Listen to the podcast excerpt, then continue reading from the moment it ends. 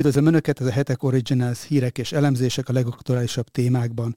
Morvai Péter szerkesztő vagyok, és mai vendégem Seres László újságíró, az Individualista blog alapító főszerkesztője, aki túlzás nélkül az egyik legjobb tollú magyar újságíró, és akivel idestova 25 éve ismerjük egymást. Szervusz Laci, köszönöm, hogy ebben Szervusz, a formában Péter. is beszélgethetünk. Köszönöm, és üdvözlöm a, a hallgatókat, olvasókat. Az elmúlt időben sok biztonságpolitikai szakértővel beszélgettem, és bevallom, hogy a kimért, megfontolt elemzések után jól esik valaki olyat kérdezni, aki a világot nem csak a praktikum alapján szemléli, hanem értékek, mégpedig a klasszikus liberális értékek szerint vizsgálja. Mégis kérdezném mindjárt azt tőled, hogy példaképede Volodymyr Zelenszky ukrán elnök. Hű, ez jó belecsaptunk a kellős közepébe. Mindenképpen egy ilyen hősies figurának tartom, aki hát nincsenek nagyon így példaképeim, vagy olyan történelmi szereplők, akik példaképeim. Én, én őt a, annak a hősies ellenállásnak a jelképének tartom egyébként, igen, amelyik, amelyiket nagyon sok ukrán ember, férfiak és nők, katonák, civilek tanúsítanak a borzasztó februári invázió óta, és szerintem Zelenszky elnök jól megtestesíti azt a szellemet, amit itt az ukránok próbálnak, azt a dacot és azt a, azt a hajthatatlan ellenállást, azt, azt, a, azt a magatartásformát, amelyik nem, nem hajlandó letérdelni, nem hajlandó átengedni a terepet a, az agresszornak. Ennyiben ha e, ilyen szempontból példakép, akkor igen, én nagyon tisztelem. Azért is kérdeztem. Nem, nem, nem. Bocsánat. Igen, azért is kérdeztem ezt, mert a, az általad szerkesztett individualista blogon néhány hete megjelent egy cikk, aminek a címe szerint Zelenszky liberális nemzeti hős. Ez egy vendégszerzőnek a cikke volt, igen, de azt, igen. Azt, azt olvastam benne, idézem, hogy egy olyan Ukrajnának vált a szimbólumává, amely végérvényesen ki akar szakadni a poszt-szovjet mélyállami oligarchia szorításából. Hogyan látod, tényleg létezik egy ilyen szabadságszerető, a demokráciára vágyódó Ukrajna, vagy inkább csak mi szeretnénk látni egy ilyen hős nemzetet, amelyik szembeszáll a filmbeli főgonosszal, és le is győzi azt?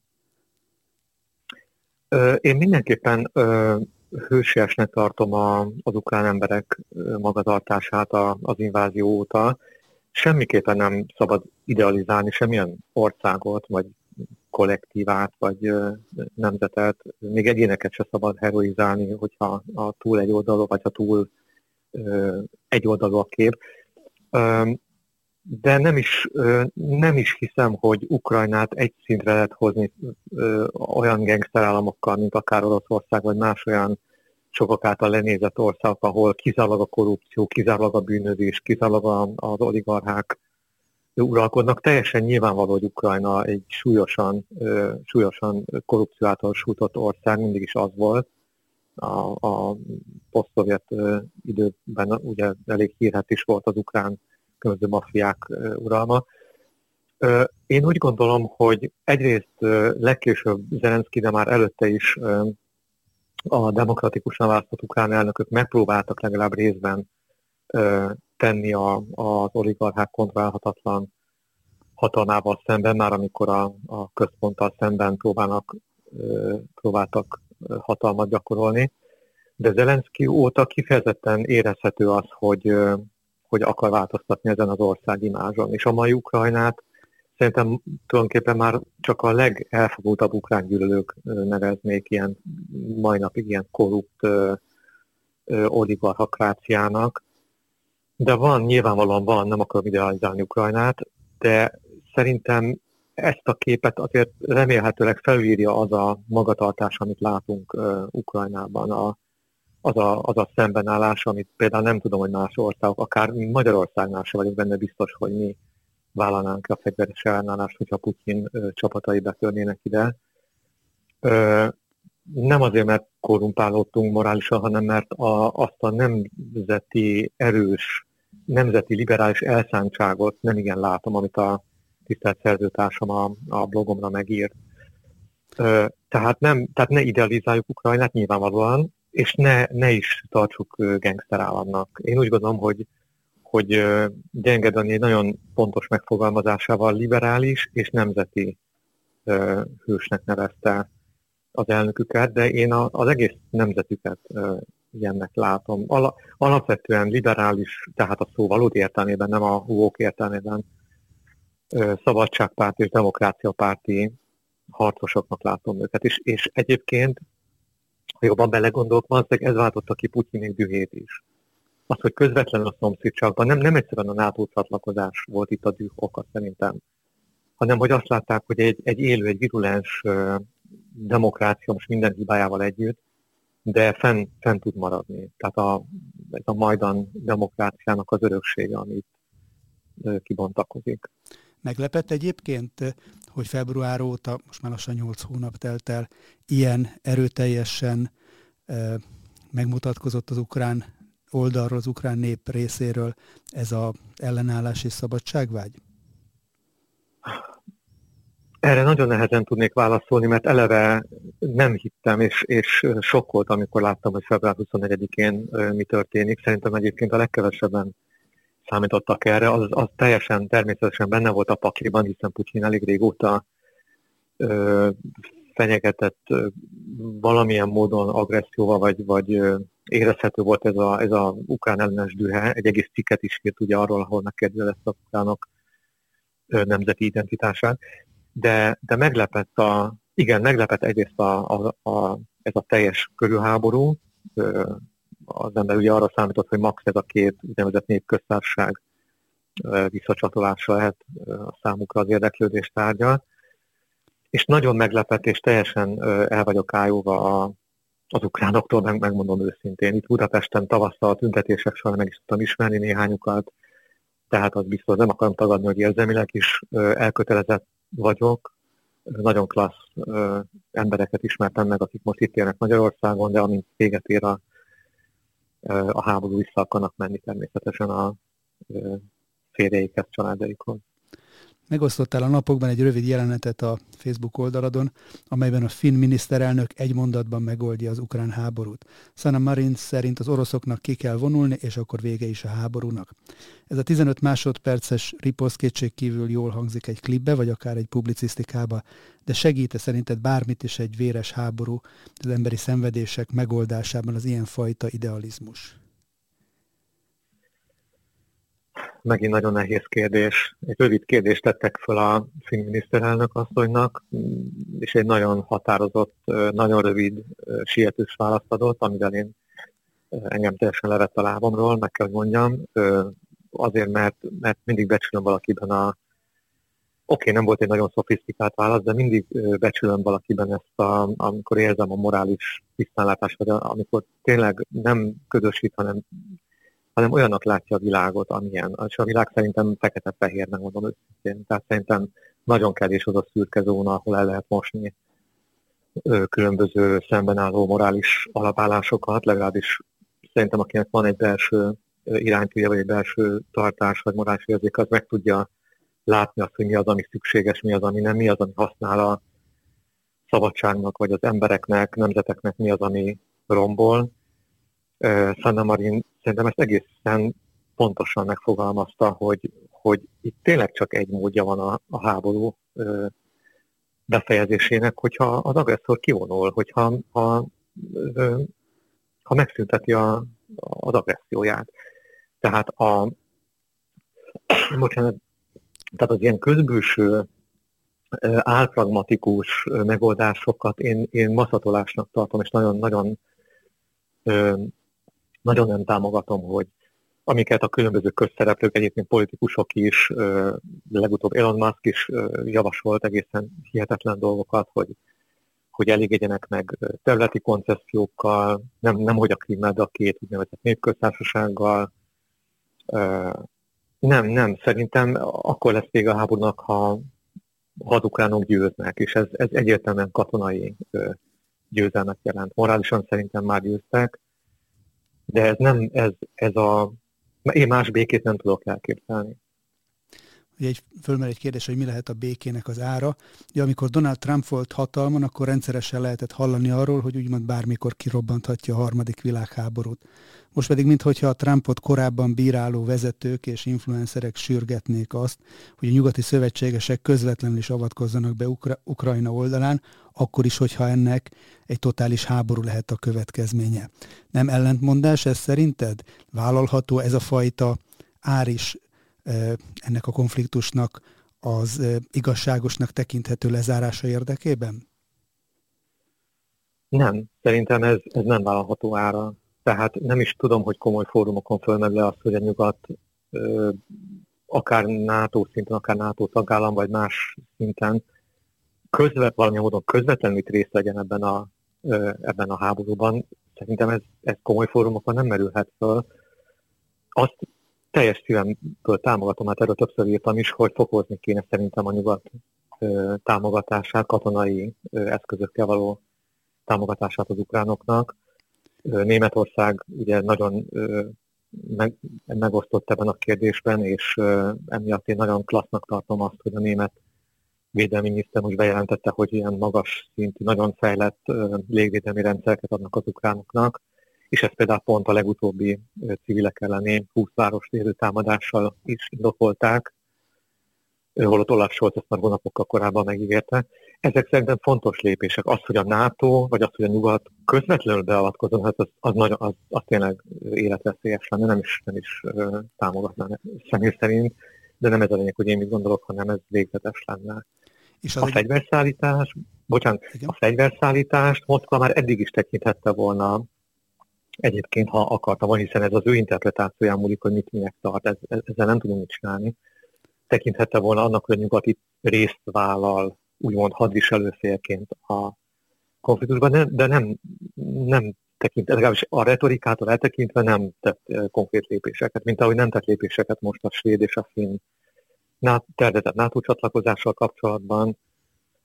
Ö, nem, tehát, tehát kérdéshez visszatérve nem, szerintem rosszat tett lenne valamiféle közvetlen szerepvállalás.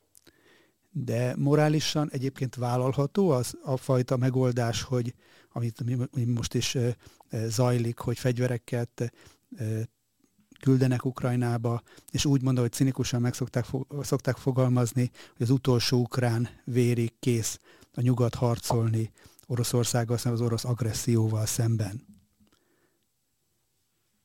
Hát a nyugati fegyverszállításokat teljes mértékben helyén valónak tartom. Nem, nem is tudom, hogy hogy merülhetne föl, hogy, hogy a szabad világ cserben hagyja az ukránokat. Nem, nem, a... nem, nem erre vonatkozott a kérdés, hanem hogy az a fajta megközelítés, hogy az ukránok részéről várja el az emberáldozatot, életáldozatot az agresszió legyőzése érdekében, miközben saját jól megfontolt és egyébként józan megfontolásai alapján szem, közvetlenül nem kíván beavatkozni ebbe a konfliktusba.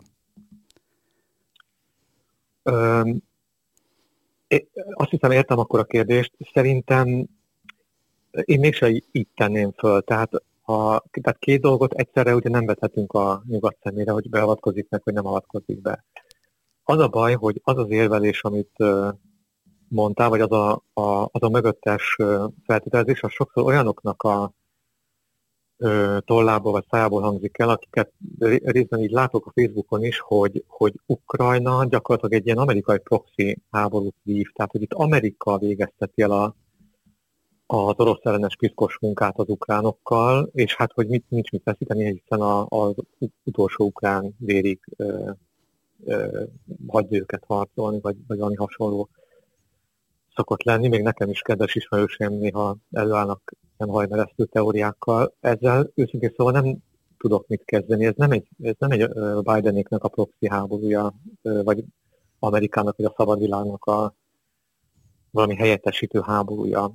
Putyinnak van egy, és a klikének van egy személyes és nemzeti gondja Ukrajnával, ez valószínűleg egy ilyen régi keleti dolog, csak senki nem figyelt föl rá időben.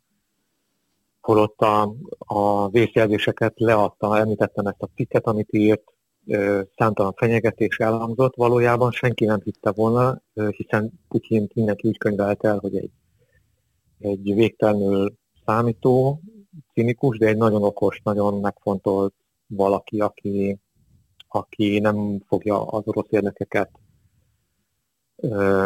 felrúgni azzal, hogy, hogy egy ilyen űrlőbe belekezd, belekezdett talán az amerikai hírszerzés volt az egyetlen, amelyik hónapokkal előtte tudta, meg is osztotta nyilvánosan, úgyhogy lehetett nagyjából sejteni, hogy mi jön. Szerintem az a helyes, amit a nyugat most tesz, hogyha a személyes véleményemet kérdezed, ne, természetesen sem mint NATO szinten, sem egyénileg, mint Amerika vagy mint Németország nem beavatkozni, de ezzel segíteni a, ezeket az embereket és ezt a nemzetet, hogy, hogy, hogy ne valósulhasson meg ez a, ez a teljes rémálom, amit látunk. Egyébként én úgy látom, hogy ez, ez működhet, akár ez a stratégiai. Ugye az első napokban valami, nem tudom, néhány napos blitzkriegről volt szó, vagy nem jött be, igen, most már és... háború harmadik szakaszát emlegetik, amikor az ukrán lakosság és infrastruktúra elleni hadviselés kezdődött el épp a elmúlt napokban. Így van. Hát látjuk azt, hogy, hogy be, tehát ha más nem betekintést láthatunk, vagy nyerhetünk a, a Kreml vezető köreinek a gondolkodásmódjába. Tehát ér egy, egy robbantásos támadás egy kulcsfontosságú hidat, ami akárhogy veszük egy katonailag stratégiai célpont volt, most mindegy, hogy melyik oldal követel ténylegesen, és a válasz, a retorzió, az viszont nem katonai célpontokat érint, hanem, hanem civilek, kórházak, óvodák, a német konzulátus, játszóterek, 20, 20 városnak a lakóháza elleni hihetetlen rakétatámadások, tehát itt, itt itt azért látjuk, hogy nagyjából miről van szó. Viszont a, a, ami a háború, tehát a katonai részét illeti, egyáltalán nem biztos, hogy ez a stratégia nyerő lesz Moszkva számára. A, a, az a nemzetközi intézet, amelynek most nem eszembe a neve, amelyik vizsgál, ez a think tank, amelyik folyamatosan monitorozza a, a harci eseményeket, az ISW azt hiszem, most hozta ki, hogy hogy egyszerűen fogytán például az orosz lőszer, a hadianyag. Ellőtték most az egészet a, a, a városok elleni támadásokra, és ennek az új rendkívül agresszív ö, ö, parancsnoknak, akik Szíriából importáltak, ö, nincsenek meg a, azt írja az intézet, hogy nincsenek meg a szervezeti, meg a forrásai, szervezeti há, ö, háttere, meg a forrásai a, a háború ö, sikeréhez. Bármennyire látszik rajta az a agresszív attitűd, amit itt, itt megpróbál érvényesíteni. Úgyhogy szerintem a nyugati hozzáállás, nem akarom nyilván elkiabálni, de ez, ez sikeres is lehet ebben a formában. Én, én nagyon drukkolok az ukránoknak, tényleg. Talán akkor, hogyha ezt, ezt a részét meghagyjuk a biztonságpolitikai szakértőknek, hogy megfejtsék a okay. lőszer, lőszer készleteknek a nagyságát, hogy nyáron is lehetett hallani arról, hogy, hogy elfogytak a tankok, lőszerek, aztán sajnos mégis az elmúlt napokban bőségesen láthatunk ebből. De hogyha egy háború zajlik, akkor mi most annak vagyunk a szemtanú, hogy egy háborúban számunkra felfoghatatlan szenvedések történnek. Elég, hogyha csak az által is említett elmúlt napi, napokbeli eseményekre gondolunk, hogy ott van a Krimi hídon békésen autózik egy, egy, egy, egy személyautó, mellette fölrobban egy pokolgép. Ugyanakkor a békésen alvó zaporizsai vagy kievi lakosokra rádönti a félházat egy rakéta. És eddig ilyen jeleneteket, ilyen képeket csak a közel-keleti felvételeken láthatunk, mondjuk a palesztin intifádák, vagy az ISIS terror támadásai során. Hogy látod, hogy ugyanolyan reménytelen ebből a szempontból az ukrán-orosz béke megbékélés, mint például mondjuk az izraeli-palesztin békekötés konfliktusnak a lezárása? Hát nagyon más a, a két na, nagyon más jellegű szerintem ez a két konfliktus, tehát ö, azt nem hallottam történetesen, amit Kastelobival beszéltetek, de szerintem ő, ő biztos, hogy nem hozná közös nevezőre a két ö, konfliktust. Izrael-Palesztinusban nem csak, hogy elképzelni, nem tudom, hogy milyen megállapodás jöhetne létre, de egyáltalán nem is tartom problémának, hogy nincs ilyen megállapodás. Tehát a, az úgynevezett palesztin ügyet nem, nem tartom sem olyan súlyúnak, sem olyan ö, sürgősnek, hogy itt most valamiféle, mondjuk pláne, hogy Izraelnek valamiféle engedményt kéne tennie, vagy valami kétállami megoldást ö, kéne erőltetni, hát ez végzetes lenne, ez, ez megszűnne a, a zsidó állam zsidó jellege, ezt, ezt remélhetőleg ez azért nincs napi renden. Nyilván a kérdés, tudom, hogy Jair Lapid beszélt erről. Nyilván a kérdés ugye arra, a, arra próbált utalni, hogy olyan cselekmények, akár terrorcselekmények történnek egy háborús kereten belül, civil lakosság ellen, amire korábban csak ilyen nagyon kilátástalannak tűnő konfliktus zónákban kerülhetett sor. És mégis most ez hozzánk közel, ezer, ezer néhány száz kilométerre zajlik. Hogy belesodródik-e ez a térség is egyfajta ilyen mély etnikai alapú megosztottságba? Ez is egy nagyon nehéz kérdés.